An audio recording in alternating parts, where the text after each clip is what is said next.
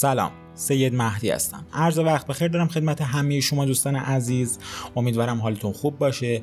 تاخیر منو ببخشید بابت مدتی که نبودم و محتوای خاصی تولید نشد توی این کانال.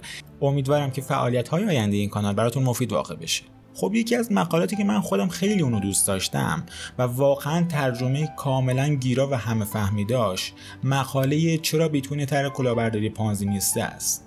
این مقاله یه جورایی به نظر من برای افراد عادی که بیشتر به بیت کوین به چشم کلاهبرداری نگاه می‌کنن به چشم یک سفت بازی نگاه می‌کنن.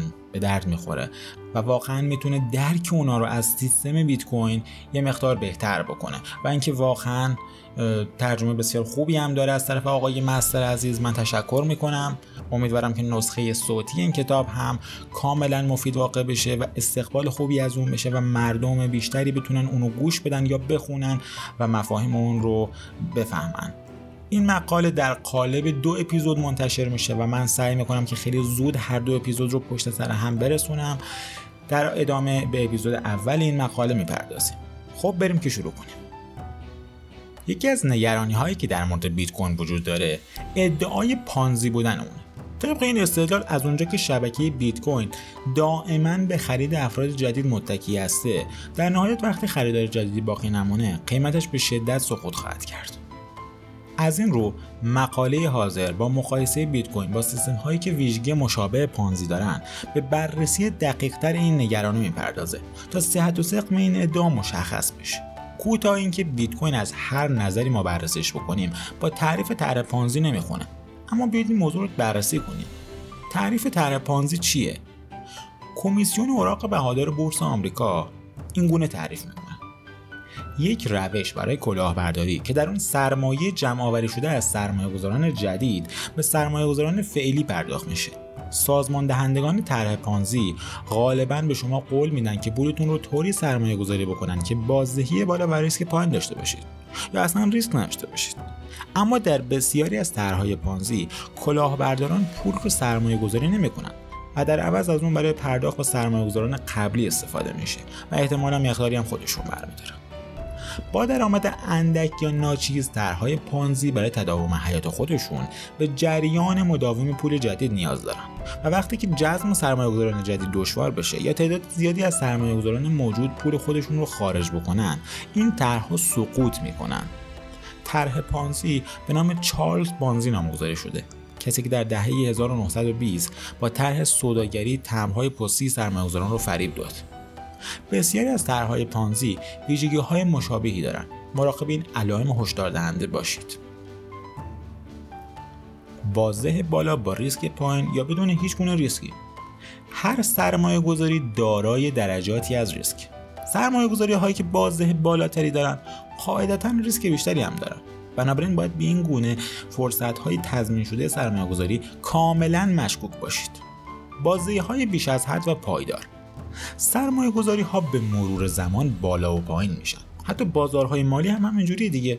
پس باید در مورد هر گونه سرمایه گذاری هایی که به طور منظم و بدون توجه به شرایط کلی بازار بازدهی مثبت و قابل قبولی دارند تردید بکنید.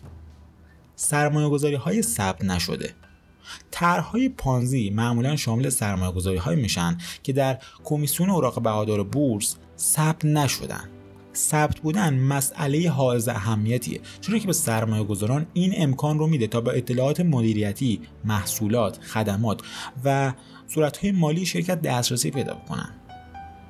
فروشندگان فاقد مجوز.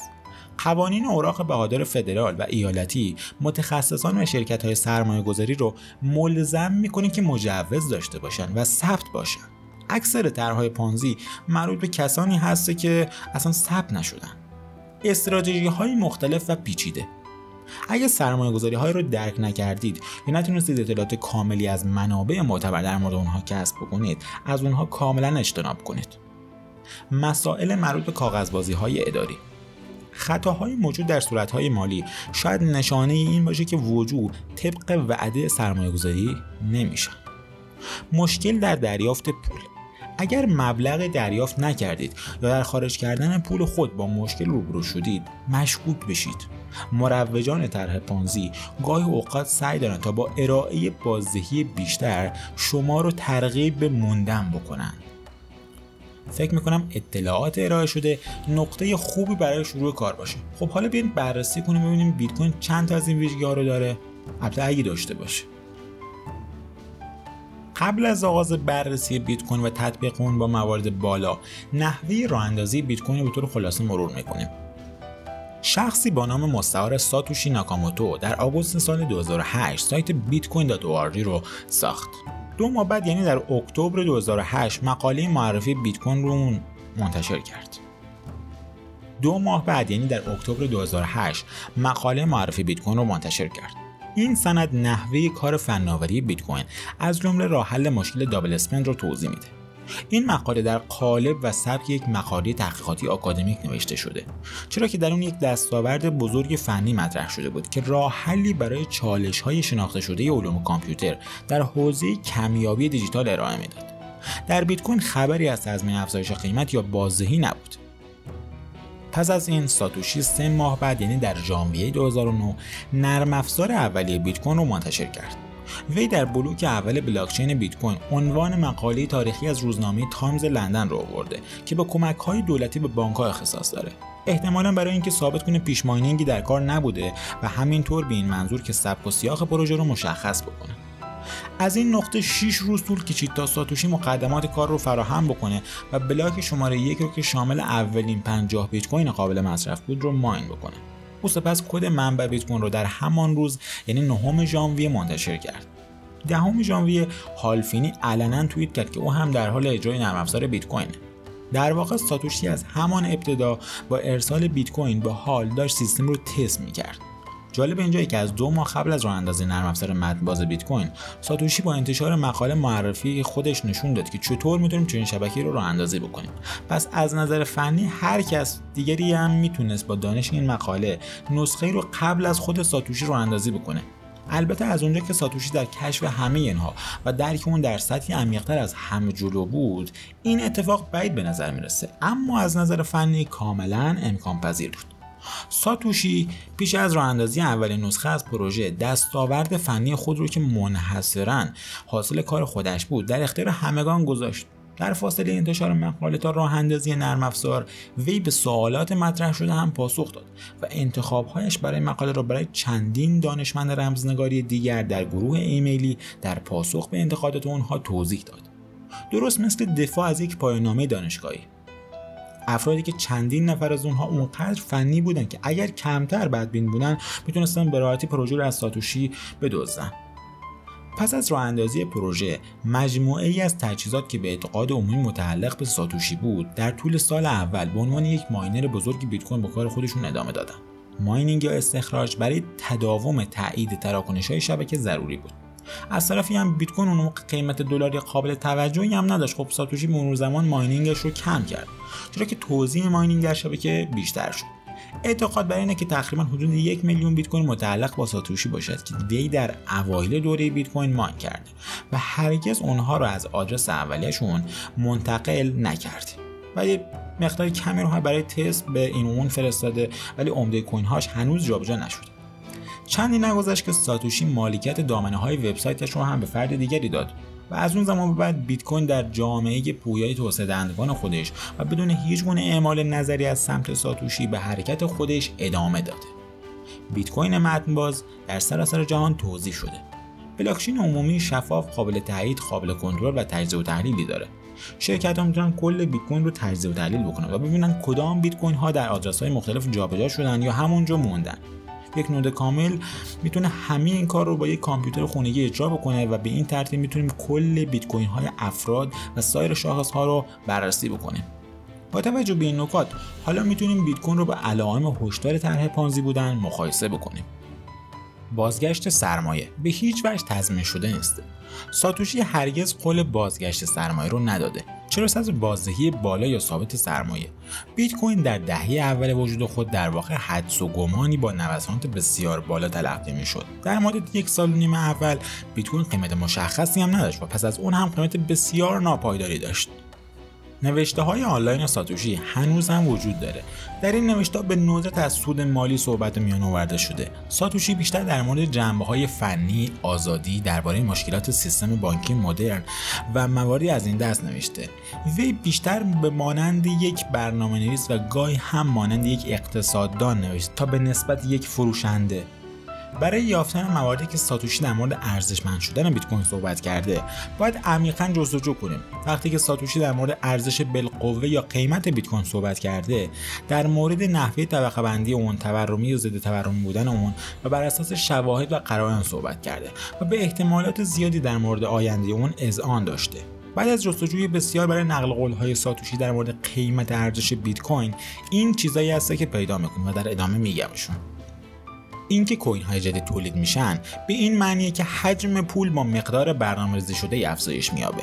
اما این لزوما منجر به تورم نمیشه. اگر میزان عرضه پول با نرخ کاربران افزایش پیدا کنه قیمت ها ثابت میمونن. اگر میزان تولید اون به اندازه رشد تقاضا افزایش پیدا نکنه تورم معکوس به وجود میاد و دارندگان اولیه اون شاهد افزایش ارزششون خواهند بود. منطقیه که هر فردی مقداری از اون تهیه کنه. کسی چه می‌دونه شاید زمانی فراگیر شد. اگر افراد کافی این گونه فکر کنن این پیشگویی حتمی خواهد بود. اگر راه بیفته این انتقال ارزش دیجیتالی از طریق ارسال بیت کوین مثل پرداخت به یک دستگاه فروش خودکار کاربردهای زیادی خواهد داشت. از این نظر شبیه یک فلز گرانبهاست. فقط به جای تغییر عرضه برای ثابت نگه داشتن ارزش عرضه از پیش تعیین شده و ارزش تغییر می‌کنه. با افزایش تعداد کاربران ارزش هر کوین افزایش پیدا می‌کنه و این یعنی بیت کوین پتانسیل یک چرخی بازخورد مثبت رو داره. اینجا منظورش همون اثر شبکه‌ای هسته. با افزایش تعداد کاربران ارزش اون بالا میره. امری که می‌تونه کاربران بیشتر رو به منظور استفاده از ارزش روزافزون اون جذب کنه قیمت منطقه بازار برای چیزی که انتظار می ارزش اون افزایش پیدا کنه در حال حاضر منعکس کننده ارزش فعلی افزایش ها طبق انتظار آینده اونه. شما در ذهن خود یه احتمال می‌زنید یا قیمت تعیین می‌کنید و مداوم اون رو متعادل می‌کنید. من اطمینان دارم که 20 سال دیگر حجم تراکنش ها یا بسیار زیاد خواهد بود یا اینکه اصلا تراکنشی در کار نخواهد بود. بیت کوین هیچ سود سهام یا سود بالقوه در آینده ندارد. بنابراین مانند سهام نیست بیشتر شبیه یک چیز کلکسیونیه بیشتر شبیه یک کالا است. اینها نقل قولهایی از ساتوشی بودند. وعده بازه سرمایه گذاری که غیر عادی بالا یا ثابت باشد یک علائم هشدار واضح برای طرح پانزیه. در بیت کوین ساتوشی هیچ یک از این موارد وجود نداشت. سرمایه گذاران بیت کوین با گذشت زمان اغلب قیمت های بسیار بالایی رو پیش بینی می‌کنن که تاکنون هم بعضیشون واقعا به واقعیت ببسته اما خود پروژه از ابتدا ویژگی ها رو نداشت. اوپن سورس نقطه مقابل پنهانکاری. بیشتر طرحهای پانزی به پنهانکاری متکی هستند. اگر سرمایه گذاران بفهمند در یک طرح پانزی سرمایه گذاری کردن سعی می‌کنن که پول خودشون رو بلافاصله خارج کنن. این پنهانکاری مادامی که برملا نشه مانع از تعیین قیمت واقعی سرمایه در بازار میشه. به عنوان مثال سرمایه گذاران در طرح برنی مادوف تصور می‌کردن صاحب دارایی های مختلفی هستند. اما چیزی که در واقعیت اتفاق میفته این بود که باز پرداخت به سرمایه گذاران اولیه از محل ورود سرمایه گذاران جدید صورت می‌گرفت و نه از محل سود حاصل از سرمایه گذاری های واقعی. سرمایه های ذکر شده در اظهارات اونها جعلی بوده و تایید جعلی بودن اونها هم برای مشتریان تقریبا غیر ممکن بود. در مقابل اون بیت کوین دقیقا بر اساس اصول مخالف طرح پانزی کار می‌کنه. بیت کوین به عنوان یک قطعه توضیح شده از نرم افزار اوپن سورس برای هر گونه تغییری نیاز به اجماع اکثریت داره. به عبارت دیگر هر خط از کد شناخته شده است و هیچ مرکز مشخصی نمی‌تونه اونو تغییر بده. اصل بنیادین بیت کوین تایید هسته نه اعتماد. نرم افزار مورد نیاز برای اجرای یک نود کامل رو می‌تونیم به صورت رایگان دانلود و از طریق کامپیوتر خانگی اجرا بکنیم. از اونجا هم می‌تونیم کل بلاکچین و کل موجودی رو حسابرسی کنیم.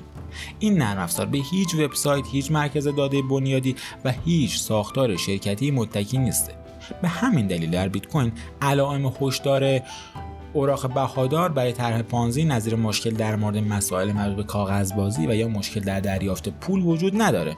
تمام هدف بیت کوین اینه که مشتریان به هیچ شخص سالسی اعتماد نکنن. بیت کوین غیر قابل تغییر و قابل صحت سنجیه و فقط با کلید خصوصی مرتبط با هر آدرس قابل انتقال است. البته حول این اکوسیستم بازیگران بدی هم وجود داره. افرادی که به دیگران با در اختیار گذاشتن کلید شخصی خودشون اعتماد می‌کنن. و در نتیجه گاهی کوین های خود رو به دلیل متولیان بد از دست میدن.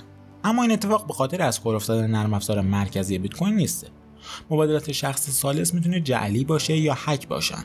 ترفندهای فیشینگ یا دیگر کلاهبرداری هایی که مردم رو فریب میدن که کلید خصوصی هاشون رو در اختیار بقیه قرار بدن. اما اینها به خود بیت کوین ارتباطی نداره و مردم در مسیر استفاده از بیت کوین باید اطمینان حاصل کنند که نحوه کار کردن سیستم رو می‌فهمند تا به این طریق در دام کلاهبرداری های اکوسیستم نیفتند. پیش استخراج در کار نبوده. همونطور که اشاره شد ساتوشی تقریبا تمام کوین های خود رو زمانی ماین کرد که نرم افزار عمومی شده بود و هر کس دیگری هم می‌تونست ماین بکنه. بنابراین ساتوشی هیچ گونه مزیت منحصر به فردی در دست آوردن سریع یا راحت کوین ها نسبت به بقیه نداشت و مجبور بود برای به دست آوردن اونها از محاسبات قدرت و برق استفاده بکنه. کاری که در اون زمان یعنی اوایل شروع به کار بیت کوین برای ادامه کار شبکه بسیار مهم بود. همونطوری که قبلا هم اشاره شد white paper بیت کوین قبل از شروع به کار شبکه و mining منتشر شد. کاری که اگر هدف اصلی ساتوشی سود شخصی بود کاملا غیرعادی و ریسکی بود.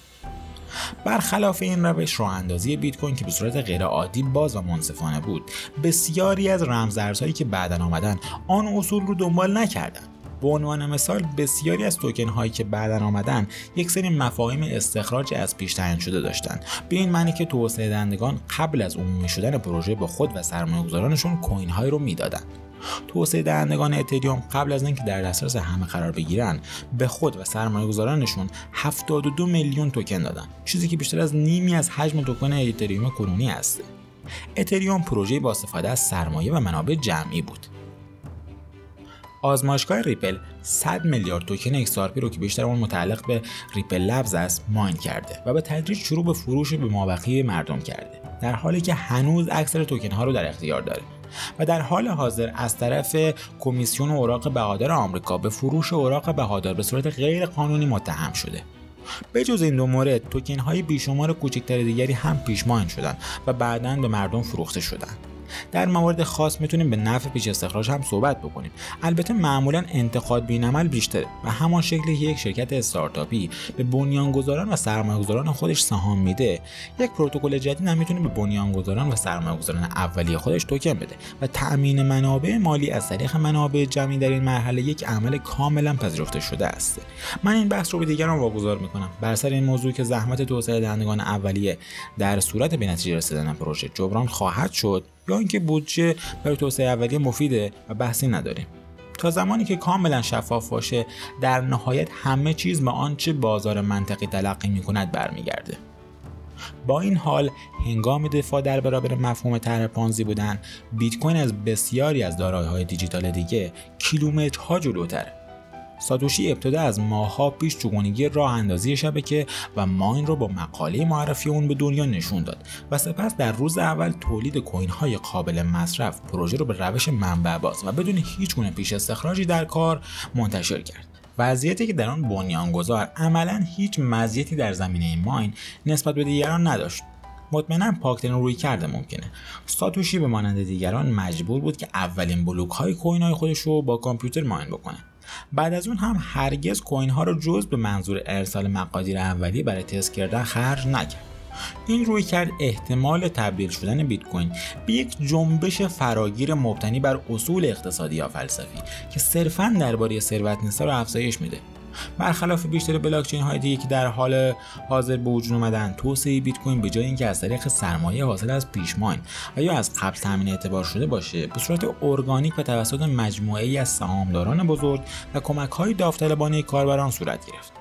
از سوی دیگه دادن بیشتر توکن های اولیه به خود و اولین سرمایه گذاران و سپس سرمایه گذاران بعدی رو وادار به از صفر شروع کردن یا ماین کردن توکنشون. راه رو برای انتقادات و بدبینی های بیشتر باز می‌کنه و از اینجایی که به طرح پانزی شباهت بیشتری داره.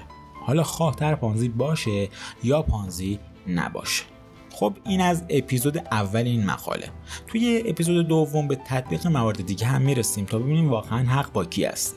امیدوارم سلامت باشید موفق باشید بدرود.